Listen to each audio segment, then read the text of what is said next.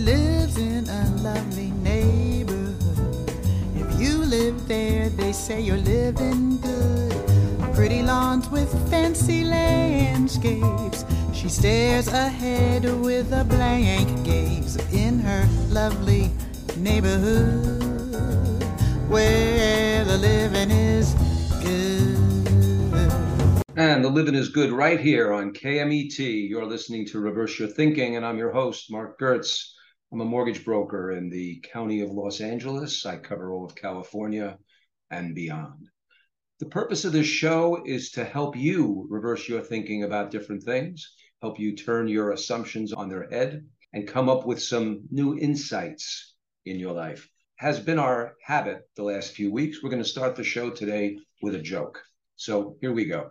There was a couple that had been married for over 50 years, and because of that, they'd gotten into certain routines, including scheduling their annual medical examinations on the same day so that they could travel together. After the examination, the doctor then said to the man, You appear to be in good health. Do you have any medical concerns that you would like to discuss with me? The gentleman said, In fact, I do. After I have sex with my wife for the first time, I, I'm usually hot and sweaty. And then after I have sex with my wife the second time, I'm usually cold and chilly. Hmm, that's very interesting, replied the doctor. Let me do some research and get back to you. After examining his wife, the doctor said, Everything appears to be fine. Do you have any medical conditions that you would like to discuss with me? The lady replied that she had no questions or concerns. The doctor then said, You know, your husband had an unusual concern. He claims that he's usually hot and sweaty after having sex the first time with you, and then cold and chilly after the second time. Do you have any idea why that might be? The wife chuckled to herself. That old buzzard. That's because the first time is usually in July, and the second time is usually in December. And on that note, wanted to cover a few things with you today before we before our guest comes on. Student loan forgiveness has been in the news of late. Most people I talk to about it think it's a, a good idea with reservations. And one of the reservations they have is giving people the opportunity to um, give up their debt. At the same token, uh, one of the things about student loans is that it's really, you know, handcuffed a very large segment of the population, especially young people in their 20s and 30s, with hundreds of thousands of dollars of debt. And one thing that's new is that in some cases, there's the ability to discharge that debt through bankruptcy. I was reading an article about this that caught my eye, particularly because they interviewed the co founder and CEO of a nonprofit called Upsolve, U P S O L V E, Upsolve. This is a nonprofit that helps people to file for bankruptcy if they are low income. And I have news for you out there, folks. Low income nowadays for a family, for four, probably is something, you know, up to $100,000, if not more. Many of the clients of this company, Upsolve, um, go into debt pursuing higher education in the first place, expecting to land a stable job on a promise of a better salary and healthcare coverage. But over the last few years, we've had a rocky employment market. And, you know, bad things happen to good folks. As he says, and I quote, as a society, we've really stigmatized individuals who run into financial problems. And many times it's no fault of their own. We have many users who have $40,000 or more in medical debt from an accident, and that could happen to anyone. You know, filing for personal bankruptcy basically happens in two forms it's Chapter 7 and Chapter 13. Which way you go uh, is usually determined by your assets and your debt accumulation. And a good attorney or Upsolve can be a big help in figuring out which way to go. The fact that you can use the bankruptcy courts to help you to pay off student debt is a tremendous opportunity. And I don't necessarily mean filing bankruptcy and walking away because a chapter 13 is a program that gives you an opportunity not to walk away from your debt but to restructure your debt over uh, a five year period of time so that you can pay it and the judge determines based upon your financial situation if you have to pay 100% of that debt or a smaller amount sometimes down to as low as thirty to fifty thousand dollars, and this can be a, a major help, a major help to people that are suffering under huge debt loads. If you're in that type of a situation, I strongly recommend that you look into Upsolve to see if they can help you find a solution to your student debt issues. We're going to take a quick break and be right back. You're listening to Reverse Your Thinking on KMET.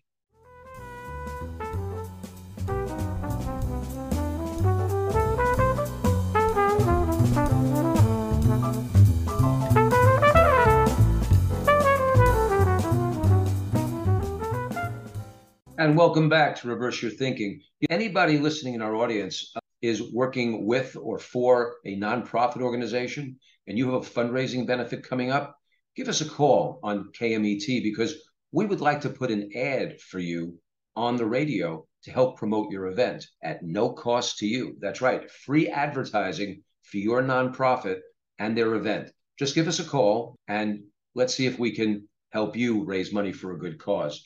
You know, when my son was about seven years old, he was driving me crazy, as seven year olds sometimes can do. And I was talking to my therapist about it, and she was chuckling. At some point, I stopped and I said, Okay, what's so funny? And she said to me, They don't just get your good looks, they get your wiring too. That made me think. And I now live in a household with a child and my wife, and they they both have very different sensibilities than I do on a lot of different things, not the least of which is making lists of things to do. It surprises me how many people in this world, for some reason, hold all of the things they need to do in their head and then don't understand why they're confused all the time. You can't, well, I shouldn't say you can't. Most people can't effectively keep a list of all the things they have to do in their head. What does it take to take it out of your head and write it down? Oh, I know. You're 16 years old. You don't write anymore. Everything you do is on the computer. Writing, that's like for old people. No, no, no. We use a computer or a telephone. Guess what? I hate to be the one to have to, you know, break this to you, but there's a calendar in your phone. You can type in all the things you need to do in calendar or notes, you know, and have it come up when you need to know those things. But I live in a household with people that want to keep everything in their brains. Why am I bringing this up? Well, one of the big issues that's coming up more and more has to do with aging parents and has to do with children, adult children, talking to their aging parents about issues regarding aging, issues regarding the estate, issues regarding many, many things. Because all of a sudden, when your parents are in their 80s uh, or so, or maybe even younger, you find yourself in the situation where the child parent dynamic is beginning to change, where all of a sudden you're becoming more of the parent and they're becoming a little bit more of the child. And many people find this situation incredibly uncomfortable. One of the best things you can do is to begin to look at your parents from a different point of view, to reverse your thinking and stop thinking of them as omnipotent. Stop thinking of them as totally, completely, and, and utterly independent. Because as we get older, not only do we become aware of our limitations, but we become inhibited to talk about them because we see the change in our lives. We know that we're getting uh, older, but we we don't want to talk about it. We don't want to acknowledge it, at least not in Western culture. And if you're a child, if you're in your 40s, 50s, 60s, and you have a parent that's older, guess what? It's up to you to bring up the conversation. The problem is, many times we walk into that type of a conversation completely and totally unprepared. And it devolves into an argument or into being defensive. There's a few great ways to handle things like that. And one of those is to make a list. Now you see how this is all tying together. Okay. What is it that concerns you about your parents, about the fact that they're getting older, about the fact that maybe they want to stay in their house? What is it that you want to talk with them about? Guess what? make a list, write down, or for those of you that don't write anymore, use your computer, all of the things that you want to ask them, that you want to ask them. Maybe it's about a safe environment. Maybe it's about what they want to happen to certain things after they're gone. It could be lots of different things. If they're starting to have trouble with the activities of daily life, such as dressing or grooming or bathing, you want to talk with them about these things because guess what? They're aware of it. They're just afraid to bring it up to you. We have a funny thing, again, in Western culture. We believe that if we don't say it, it doesn't exist, but it does. It doesn't go away. You have to broach these subjects with your parents. And in the heat of emotion, many times you forget what you want to say and you don't accomplish the goal. As a matter of fact, it, it becomes a situation where it pushes the two of you apart instead of bringing it together. Make a list of the things that you need to talk with your parent about. And here's a key give them a copy of the list before you have the meeting. Nobody likes to be surprised, very few of us, unless you're in a fun house. So give them a copy of the list that you want to talk with them about, make a time, make a place, and sit down like two adults. You're in your 60s, they're in their 80s, and have a substantial conversation. We'll be right back after this. You're listening to Reverse Your Thinking.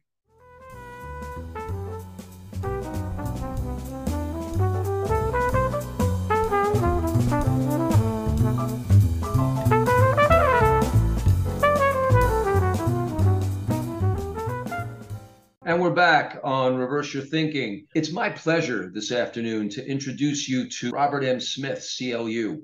Robert grew up in LA, native born, and received his bachelor's in history from Stanford and his master's in the same subject UC Berkeley. He's been an insurance advisor for over 35 years, specializing in helping his clients with their personal and business related life, disability, and long term care needs. His clients work with them because they worry about how the financial risks caused by death, disability, retirement, taxes, and the cost of long term care will impact their families, business, and legacies. He and his wife, Susan, have four adult children and six grandkids. That's quite an accomplishment in its own right.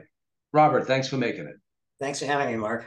It's my pleasure. So, what was it 35 years ago that attracted you to the insurance business? It was ac- actually, if you can believe this, totally accidental though maybe not quite accidental. I, I never thought about uh, finance. I never thought about insurance as a kid. First, I wanted to be a history professor. Uh, then, I my first job, I was working for a nonprofit. Uh, then, I went to manage a corporate charitable foundation, and the corporation decided that it didn't want to give any more money away through its foundation. Mm. And, I I reviewed hundreds of grant proposal requests every month and I decided I would help nonprofits learn how to write a good grant proposal. So some people about that, and someone said, well, yeah, maybe you might want to look at some ways of helping them raise some money. Life insurance is a good way for nonprofits to raise some money. And through that back end, I came into the personal side of, of the insurance business. How do you use insurance in a nonprofit to raise money? Some of the most successful large nonprofits have built their endowments using gifts of life insurance, either from donors or from members of the board uh, there are some universities that actually require board members to take a small policy, maybe $100,000, $200,000. Board turns over every few years, and those policies stay on the books. Hopefully, the donor pays for the premium, but sometimes the, the university or the nonprofit will pay for the premium. And if you've been around 50 years and you've had you know, a board of 10, 20 people every year, that's a lot of money you can bring in because ultimately mm-hmm. everyone's going to die. Is that right? That's a shock. I didn't know that. Um, that that's going to really mess up my plans moving forward. But oh, I'll take your word for it. a lot of donors, a lot of these nonprofits are very important to the donor, but the donor's children might not have that same attachment to them. So this is a way of continuing a legacy to the nonprofit. That the- Make, makes a ton of sense. But seriously, what I think I'd like to do, starting off, for the average person, life insurance is very complicated. Most people don't really have a great deal of education in it even if you've had a degree in business, a lot of times they don't really spend a lot of time covering life insurance. Could you take a moment and see if you can help our audience reverse their thinking about the different types of life insurance? Certainly. There's two major types of life insurance policies. If you would divide them into categories, one is called term insurance, which is just what it sounds like it's temporary insurance. It's designed to provide a death benefit for a specific number of years or until a specific age.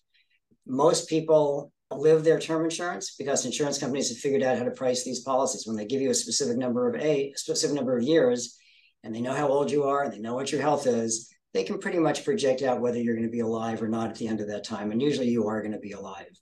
But it's a very important part of planning because it's a way to get a large amount of insurance for a very small amount of premium at a time when you may need to have a large amount of money uh, in, in reserve. You maybe have little kids, you maybe just purchased your first home, your sure. income is not where you would like it to be. So it's an important part of insurance planning.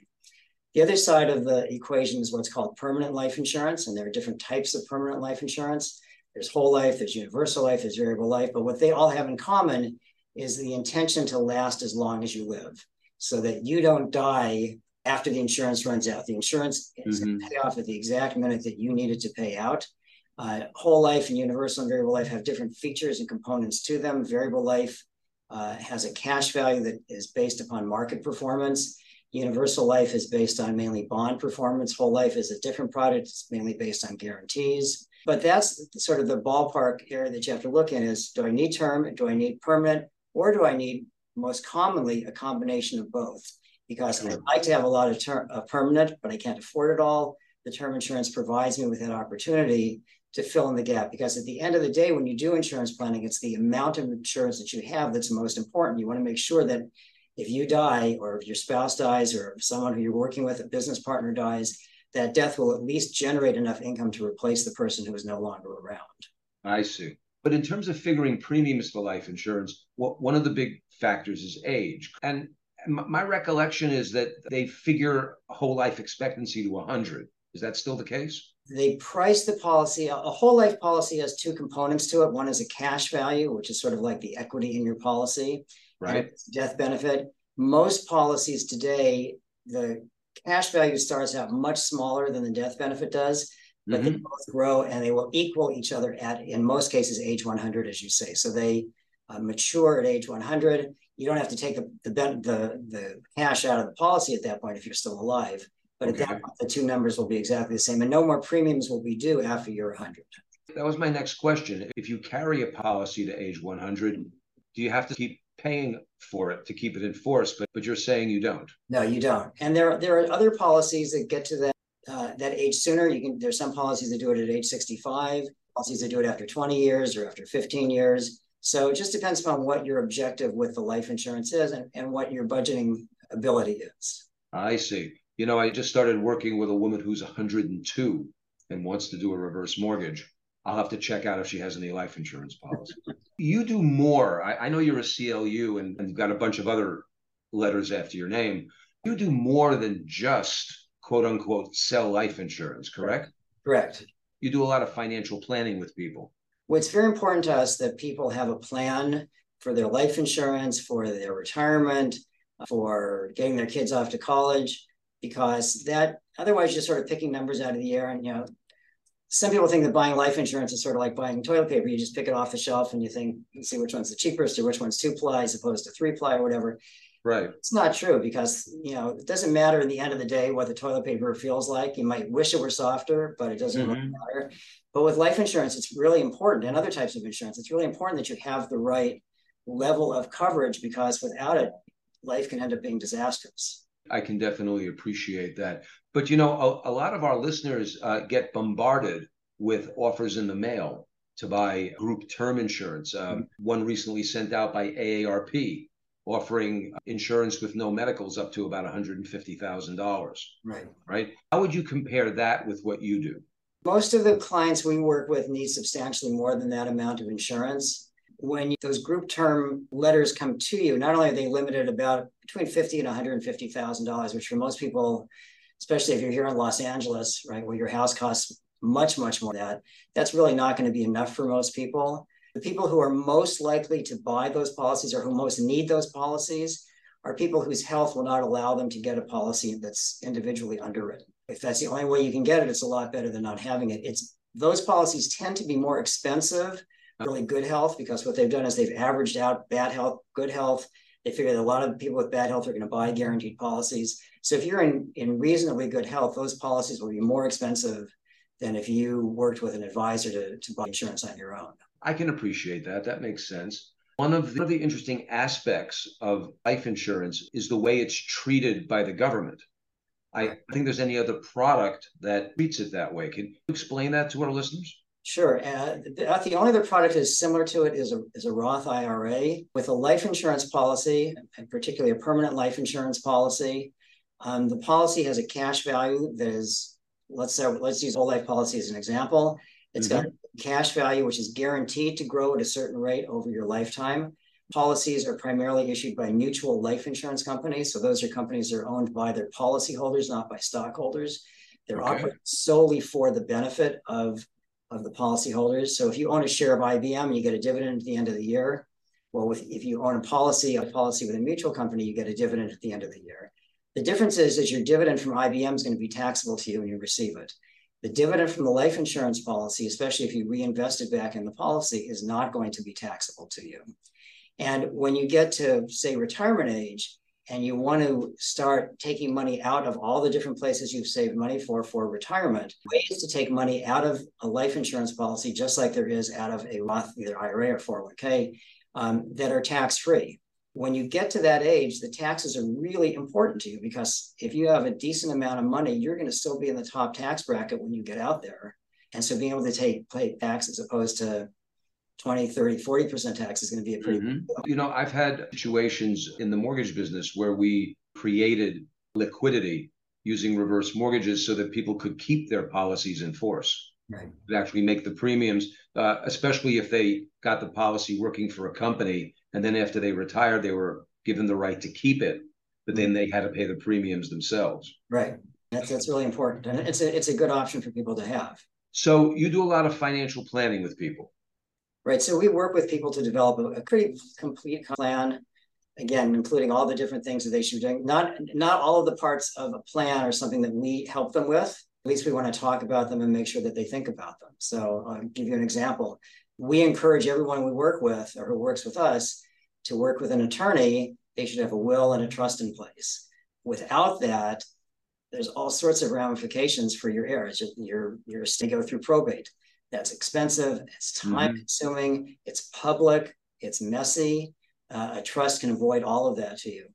But there's even sort of simpler things. Um, when my father passed away a long time ago, um, we, the first thing we noticed because he had a you know, sort of a binder with everything. He had paid for the cemetery plot. He had paid for the mortuary services. He had paid for the opening of the cemetery. He had paid for the casket, right? So everything was taken care of. And that was such a blessing for his wife and his children, mm. you know, because we didn't have to do any of that. We could grieve and not have to worry about planning for things. So those are the sorts of things that, that's also part of a financial plan. Do your kids or your spouse or your best friend, whoever's going to be responsible for you after your death, do they know where you want to be buried? Do they know that it's been taken care of? Maybe you don't want to be buried. Maybe you want to be uh, cremated. And well, if that's the case, where do you want your ashes to go? So there's all sorts of things that are part of a financial plan more than just the financial part of it, because the plan is really what the key word there is. The financial is just the adjective. The plan is the noun. I like that. Is there part of most people's financial plans when you sit down with them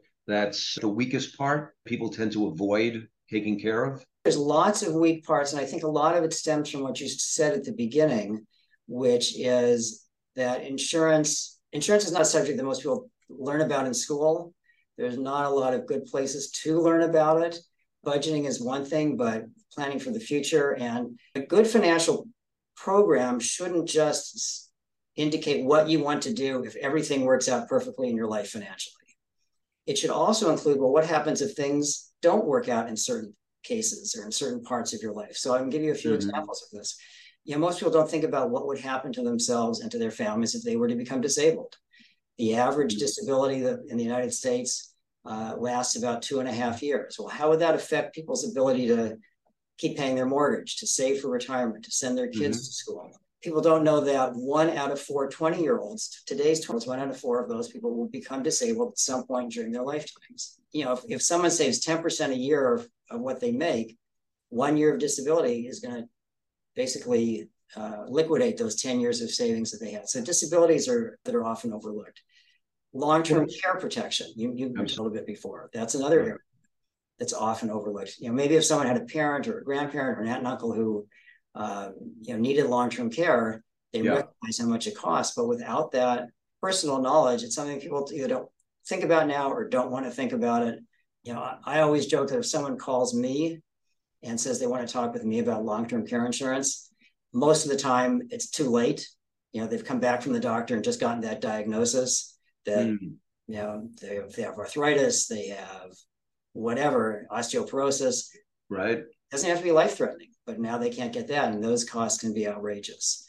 Mm-hmm. Uh, underestimating what a, a non-working spouse could earn if that non-working spouse had to go back and now start working again. You know, I've usually men tell me, oh, well, you know, my wife could go back to work. She, in the meantime, she's been out of the workforce for 10 years raising their children. Right. Right. She's she lost 10 years of income. She's lost 10 years of experience, 10 years of seniority. How is that possibly going to happen? Or, you know, a working spouse may not uh, want to go back to work immediately, might, might want to stay home and grieve with the family. So there's all sorts of things that are mistakes that people make and that we try to help them. People don't like to talk about getting hurt or uh, or dying None of us think that we're going to get Alzheimer's. None of us think that we're going to get hit by a car. We think that's all going to happen to the other guy. Right. right. You know, how do you normally start to have that conversation with a person?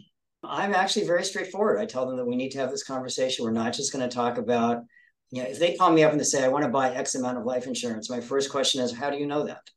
Maybe you don't need half of that. Maybe you need twice that. We don't know how long you need it for. We need to have a conversation first about what your objectives are, what your financial goals are, what your wishes and desires for and dreams and aspirations for yourself and for your family are. And then we come to the more specific questions of exactly how much. But let's hold it there in terms of specific questions. You're listening to KMET. This is Reverse Your Thinking, and we'll be right back after this.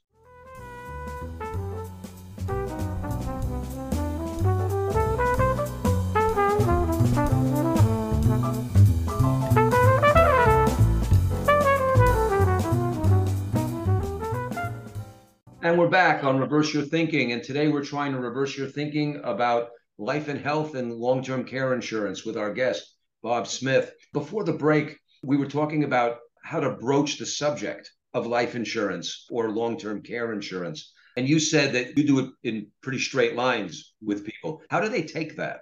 It's funny because when I first started in the business, I was really worried about that. Know, I'm going to be asking some pretty personal questions. Mm-hmm. And what surprised me was no one ever took offense to it. They were actually, I think, happy to be asked. And, and people told me things that I don't think they ever told anyone else. And I, I will just tell you one little story of that. I was doing this maybe a year or two in the business. I was introduced to a husband and wife. They invited me over one night for coffee to talk about the insurance. We're sitting at the table, we're talking, starting to do this process. And in the middle of the conversation, the wife gets up and goes into the kitchen uh, to bring us back some more dessert or something. And while she's in the kitchen, the husband turns to me and says, You know, within a year, we're going to be divorced. And I'm thinking, Whoa. But that was how deep we had got into had gotten into this discussion of what their needs, objectives, desires, wants are going to be what's going on in their personal lives that he felt he not only could tell it to me, that he had to tell it to me as part of this conversation. And that had an impact on, you know, on what we had to do and how we had to discuss it. Did the wife know that or she didn't know? He had not, I think things weren't great between them. The the D word had not yet come up in their conversations. I see. But it was in his conversation. Yeah. yeah. Gotcha. That's kind of a dicey situation to find yourself in the middle of. Yes. I think it goes to the point though of people tell us this thing. There's only probably three people they tell things to. They're they're us, the insurance advisors. There's the accountant. You know, I, I guess the therapist. But uh, that's about it. I'll have to add a fourth, at least at least for the women. There's also the hairdresser. You work with people of any age, right? Yes. Okay. You know, this subject is not usually one that young parents uh, tend to gravitate to. And there's sort of an irony for that because by the time that many people feel they should be talking about life insurance or long-term care insurance, they're at an age where it's it's prohibitively expensive for some of them. At what age, after a couple gets married, let's say, do you think they should really sit down with a CLU like you and go over their insurance plans for the future? I'm going to actually predate that. Um, when my kids were born, I bought them all permanent life insurance policies. Uh-huh. When they became older and had their own families, they would have a policy they were paying at one or zero year. That's how old they were. The rates of, of someone that age. The policies had riders on them that allowed them to add up to about a million dollars of additional coverage when they were adults without a physical exam. So even if they had a, a, terrible health change, they could still get to protect their families. So it's really never too too early to start. My feeling with a couple that is, has just gotten married is not to wait until that first child is born, because if, if it's uh, you know a woman who's getting pregnant or they're doing some surrogacy and you know the mm-hmm. child someone's taking is is going to be the, the birth mother and something happens to one of the parents during that time if they if they waited until the child is born you know they're as bad shape as they would have been had they never even thought about doing it at any point so my feeling is once a, couple gets engaged it's certainly time for them to start planning their, for their insurance well it brings up an, an interesting question becoming more and more prevalent for young couples to do prenuptials. Have you gotten involved anything like that with uh, couples with with insurance planning as part of a prenup? I don't see it very often. Uh-huh. Um, most prenups tend to be unless once one of the one of the members of the couple is usually his uh, quite wealthy. Mm-hmm. Usually, we see prenups the most when there are second marriages, one or both of the spouses, and then we do see it. Um, and often those prenups will contain a provision that, you know, spouse A has a first had a first family. He's planning on living all of leaving all of his assets to the kids from that family, not the not the first wife, but the kids from that family. Spouse B, who's now the spouse and who's going to take care of him into old age, says, "What about me? I don't. I'm giving up part of my ability to earn income to help take care of you." So in those cases, having a life insurance policy, in particular to, to protect spouse B, will be really important. Gotcha. On the other hand, even though you haven't seen a lot of situations with prenups, it, it would be a good idea, would it not? Yeah. So if there's any sort of any sort of personally owned property that um, you know the, the, spouse brings into the marriage and doesn't want to lose, and for whatever reason, a prenup right. is very important. Gotcha. You're familiar with 529 plans, right? Yes. That people sometimes put together uh, when their their kids are young, just like mm-hmm. what you were talking about with life insurance so that they have money for education. Just off the top, it occurred to me is there any way to incorporate life insurance into a 529 at this point? No, 529 plans are administered by each state, typically using mutual funds or something like a mutual fund that you can invest in. You can choose your investment options in them. 529s are a good way, not the only way of saving for college, but they're a good way to save. One of the things I always tell people to think about when they're figuring out how they're going to save money is that your child is starting college, the, the FAFSA, which is going to calculate how much um, you're expected to pay as the parent into you know where, whatever university or college. There, some approaches will count more money than other approaches, so you sort of have to look at all the different guidelines. Um, because some may require you to spend 33% of the money, and some may only require you to spend 5% of the money. Okay. You can get it. You can get financial aid for the rest of it. I see. That's very interesting. Is that something that would work out with you, or that would be from a, with a college planner? Either one. The college planner will help design it. They they'll know the rules, and then they, but they're not going to provide the products. We provide products like that. I got you. Or okay. those or five twenty nines also can just be purchased individually through whichever state the person chooses. Also. Gotcha. Okay. We're going to take a quick break. When we come back, I want to find out from you what's going on in the long term care world. Okay. Okay, it's a deal. Okay. You're listening to KMET. This is Reverse Your Thinking. I'm your host, Marc Gertz, and we'll be right back after this.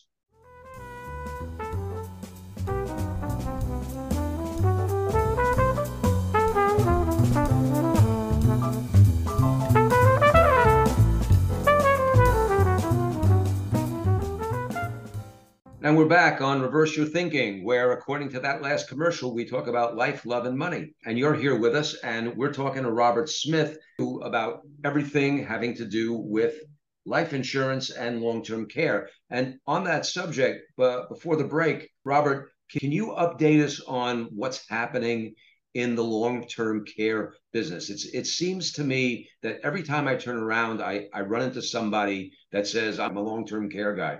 What's going on right now in, in that area? What's going on is that the statistics that I've seen say that if you have a husband and wife, both of whom are age 65, there's a 90% chance that one of them will need long-term care before they die and a mm. 50% chance that both of them will need long-term care before they die. Wow. The average person is needs care, needs long-term care for somewhere between three and four years. If it's a non-dementia, non-Alzheimer's related case, Alzheimer's and dementia typically can run six to 10 years. That's a whole lot of money going out the door. In Southern California, you know, if you need round the clock care in your own home, you go to an agency, $25 an hour and multiply that by 25, that's almost $500 a day. If you have someone come into your home, you, you still have overtime laws in California. They're going to affect what you pay and how many hours you have to pay them for and how can you go get by with just one person? Do you have to have two people? So right. the costs are becoming astronomical. And so what's happened is that whereas 30 years ago, there were a whole lot of companies selling individual long-term care policies. Today, there are, I believe, only two companies left that sell wow. standalone long-term care policies. Wow. And it's just because it's become too expensive. Every one of those policies just about is going to have a claim. That's why people bought them. Insurance companies didn't price them properly. The downside for the consumer was that those long-term care policies that were sold over those 30 years um, had no premium guarantee. To raise your premium, they had to raise it on a whole block of business. Every company in the country that sold long-term care has raised premiums at least once, mm. most more than once. And often those increases are in the hundreds of percent, not in the tens of percent or even the ones of percent. So they could be three, 400% increase uh, in the premium. Gotcha. For, for those in our audience that didn't do the math, when when Robert said that 24/7 care was costing 500 a day, that translates to about $15,000 a month. And I have clients that are spending twice that much. That, you know, significant chance that, you know, this could happen to you. But Robert, let me ask you this. What if you sit down with a, a couple in their 20s, all right? If they incorporate long-term care into their budget at that age, is it still prohibitively expensive?